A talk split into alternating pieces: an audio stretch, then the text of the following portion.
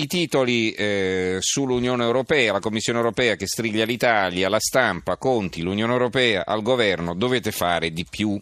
Il sole 24 ore, l'Unione Europea, l'Italia, manovra entro aprile, sotto la lente anche i conti della Francia e gli investimenti deboli della Germania. La Commissione invita il governo ad adottare subito soluzioni credibili per ridurre il debito. Padoan è nel nostro interesse. C'è anche un'intervista al vicepresidente della Commissione europea Valdis Dombrovskis, che è un ex primo ministro della Lettonia. Riforme frenate dalla politica, l'Italia presenti un piano ambizioso. Milano Finanza, banche, l'Unione Europea scorda i guai tedeschi. Nessun riferimento a titoli tossici derivati e svalutazioni sulle attività navali, ma osservazioni approfondite sui crediti deteriorati degli istituti italiani. Bruxelles chiede a Padova manovra correttiva ad aprile, ma non apre procedura di infrazione. Va bene, poi abbiamo il, scusa, il Fatto Quotidiano, l'Unione Europea manovra o vi multiamo, il Gazzettino di Venezia, l'apertura, l'Unione Europea l'Italia, conti a rischio, Bruxelles conferma l'ultimatum, entro aprile manovra da 3,4 miliardi o scatta la procedura di infrazione.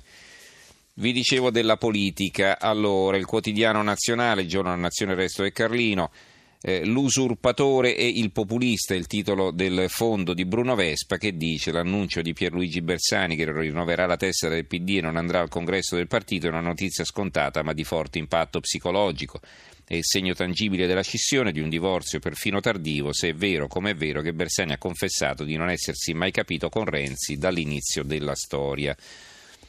Poi abbiamo il giornale pensioni, carriere, benefici fuori legge, ecco perché Emiliano non molla la toga, gli scheletri nell'armadio, quindi un ritratto così eh, al veleno eh, di Emiliano da parte di Stefano Zurlo.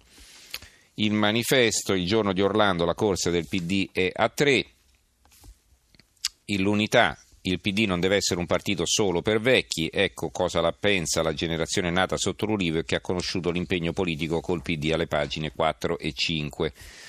Il foglio, la destra secondo Toti, fondiamo un partito nuovo con Forza Italia, Lega e Fratelli d'Italia e facciamo le primarie. Questo è il progetto di Toti, ma eh, che gli chiedono come si tengono insieme Salvini e Berlusconi, lui risponde Salvini, Berlusconi, Meloni, Zaia, Maroni, Toti e poi centristi, qualcuno ce lo perderemo per strada, ma qualcun altro secondo me è recuperabile. Guardi, nel nord Italia già governiamo insieme, per dire io in maggioranza un consigliere regionale di Maurizio Lupi, in Lombardia Maroni ha nove consiglieri e anche alcuni assessori importanti che provengono dall'area cattolica di centro.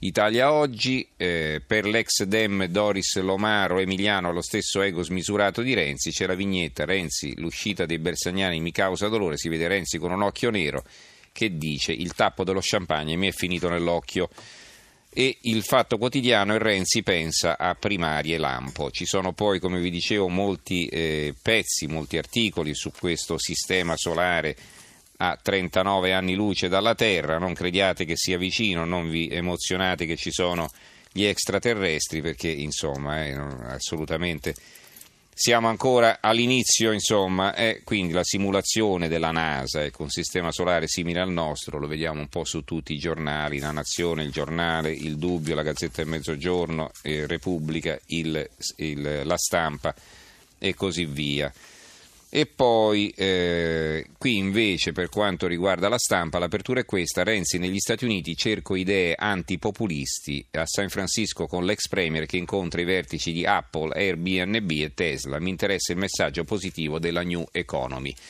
Va bene, ci fermiamo anche per oggi. Ringrazio in regia Gianni Grimaldi, tecnico Fabio Lelli, redazione Giorgio Allegretti, Carmelo Lazzaro e Giovanni Sperandeo. Se volete scriverci l'indirizzo di posta elettronica è tra poco in edicola chiocciolarai.it.